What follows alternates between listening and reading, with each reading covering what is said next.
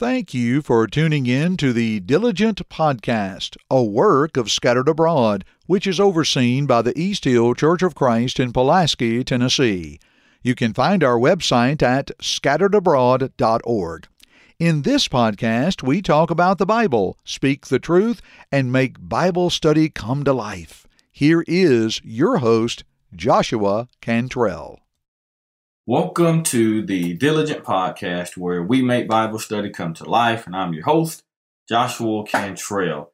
So thankful, so encouraged, so uh, just appreciative for this opportunity that I have here on the Scattered Abroad Network to uh, share uh, some thoughts, of course, from the Word of God uh, by God Himself. And, and hopefully, as we uh, dive and we dig into certain sections of Scripture, uh, that we can be contextual, be informational, uh, be diligent uh, while we are discovering the text together.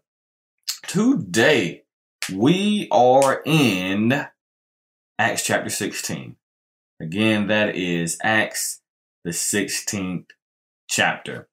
Went back over my notes uh, just for these uh, first seven episodes, and I just wanted to make sure I was uh, doing my due diligence by uh, talking about pretty much uh, all the different uh, sections of the Bible. And I believe every text that I used thus far, I think the third week uh, I looked at with you Psalm 51 and verse number five there, but certainly as we go throughout the season, so many different texts, but certainly as we go throughout the season, we'll definitely uh, talk a little more from the Old Testament. But for the next few weeks, uh, I want to look at with you uh, just discovering the text in the form of evangelism. And, you know, of course, Christians, Luke 19, verse 10, uh, the Son of Man has come to seek and to save that which was lost. Jesus in that encounter with Zacchaeus there, he said in that verse 10, that, that, that very, very powerful statement. And of course, all throughout the book of Acts, we just read and study uh, and, and, and we're diligent in finding that God, God's way or God's plan for salvation is the same.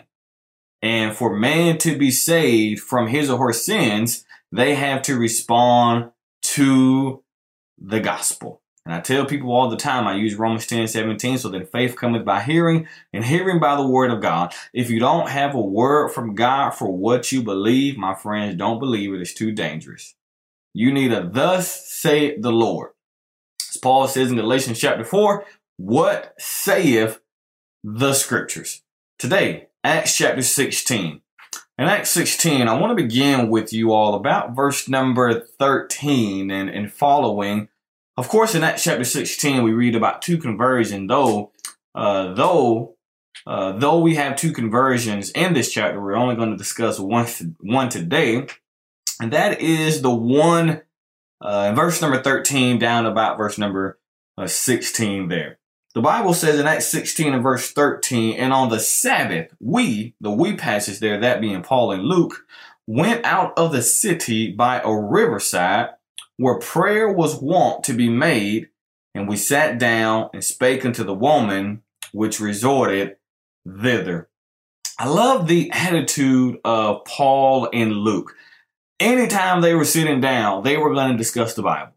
And I think today, as God's Christians, as God's sending agency, that's the word I'm looking for, as God's sending agency today, it's almost as if we want to discuss everything but the Bible. And I'm not saying those other things are wrong, any of themselves, but we love to talk sports. Nothing wrong with that. I'm a big believer. I love sports. We love to talk, I don't know, some book we've read, and those things are not wrong, any of themselves, but how often do we bring up the word of God? And I understand there has to be a balance. I understand there, you know, you have to use one here. I, I understand all that. But what I'm saying is sometimes we never bring up the Bible. Sometimes we, we, we never even think about bringing up the Bible. And my thing is, if I'm the sending agency of God, my Father in heaven, you know what? I must be about my Father's business. And if I'm going to be about my Father's business, guess what I have to do? Man, I have to preach and teach and live and focus and center my attention on the word of Almighty God. And that's exactly what Paul and Luke did here in Acts 16 and verse 13. Verse 14 says, And a certain woman named Lydia, a seller of purple. Now, seller of purple here, or this purple uh, material, was very, very costly. Not everyone could just walk up and have purple. And so Lydia was a seller of purple, which lets us know her financial situation. Hey, Lydia had some money. Lydia had it going on in the city of Thyatira, that the Bible says. And it also says, which worship God. She heard us. And the Bible says, whose heart the Lord open. I love that phrase there. The word of God opens the hearts of men. A good example of the word of God not opening the heart of man. If you remember in Exodus chapter 3, when Moses was uh, talking to God in the midst of the burning bush, chapter 4, Moses began making up or telling God all these reasons as to why he could not go back to Egypt and to deliver God's people. In Exodus 5, 1 and 2, the Bible says, And afterward Moses and Aaron, Moses and Aaron went in. They told Pharaoh, Thus said the Lord God of Israel, Let my people go, that they may serve me in the wilderness. Verse 2, Pharaoh said, Who is this Lord? Pharaoh said, Last time I checked, I'm God in Egypt. Pharaoh said, Last time I checked, man, th- this was my house. Who is this Lord that I should obey his voice and let Israel go? Pharaoh says, I know not the Lord, and neither will I let Israel go. But if you remember in Exodus chapter 3 and 4, God told Moses, I'm going to harden Pharaoh's heart. Some people, no matter how much Bible they listen to, they still don't want to believe. In Luke chapter 16, that account with the rich man and Lazarus, what was sent, I have five brothers that, may, that, that I might testify unto them. What does the Bible say? If they hear not Moses nor the prophets, neither would they be persuaded if one rose from the dead. My friends, we can take some folks, we can take them to the cemetery, and let's say we did have the capability to bring folks from the dead. Some of them still won't believe. They still won't believe in Jesus. But the Bible says she heard. Whatever Paul and Paul and Luke were preaching led her to the conclusion, man, my heart is, pricking me. My my my conscience is like it's like the rooster when the rooster began to crow in Luke 22. Sometimes we have that rooster crowing in our lives for other different occasions as well. The rooster is crowing, but are we listening? Lydia did. The Bible says she heard them. And the Bible says, whose heart was open, that she attended unto the things which were spoken of Paul.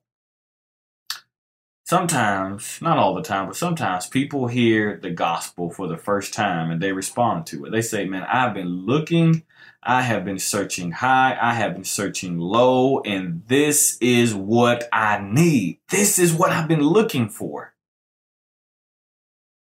And then sometimes, for others, it does take a little bit longer.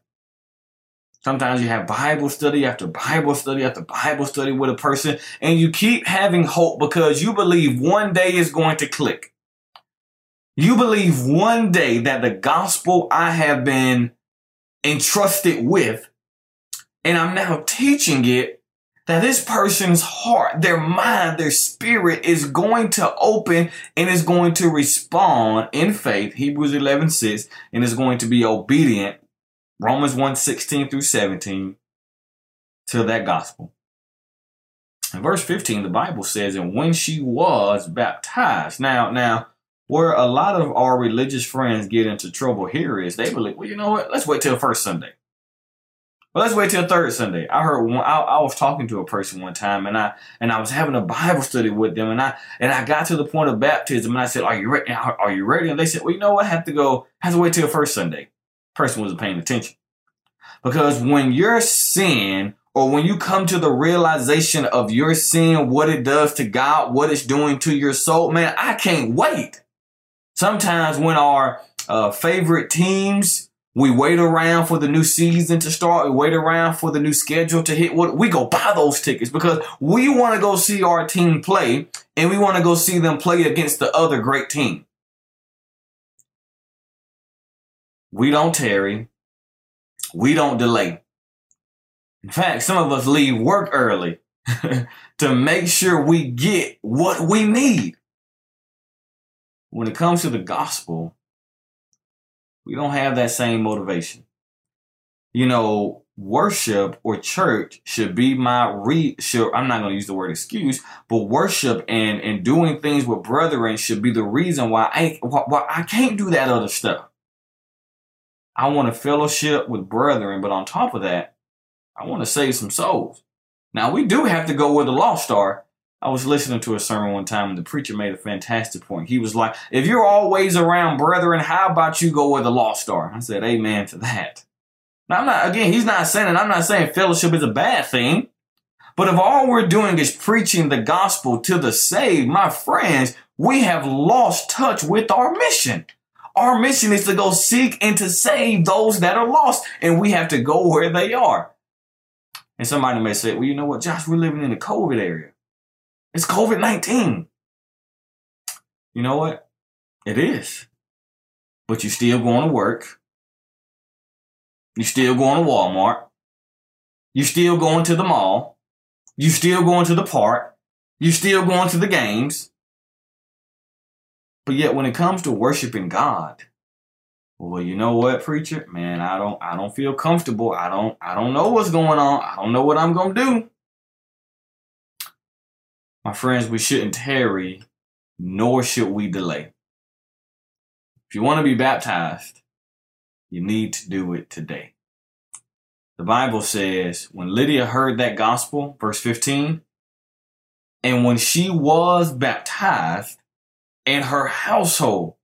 She besought us, saying, If ye have judged me to be to if you have judged to be faithful to the Lord, come into my house and abide there. The Bible says, and she compelled them, she urged them to come in. Verse 16 says, And it came to pass, as he went to pray, a certain damsel deposed uh, possessed, excuse me, with the spirit of, of deviation met with us, and she brought masters much gain by soothsaying. Now, verse number 16 down to verse number 24, there is really another subject for another day. But the point that I want to continue to press upon your mind today as we come to a close is the fact that Lydia allowed her heart to be convicted. She allowed her conscience to be changed. Thus, she was willing to respond to the gospel and to be baptized from her sins. There may be some listening today, and as you're discovering this text with us, you may say, Well, you know what, man? I've been wondering. And I've been thinking about this. Today's your day to do something about that.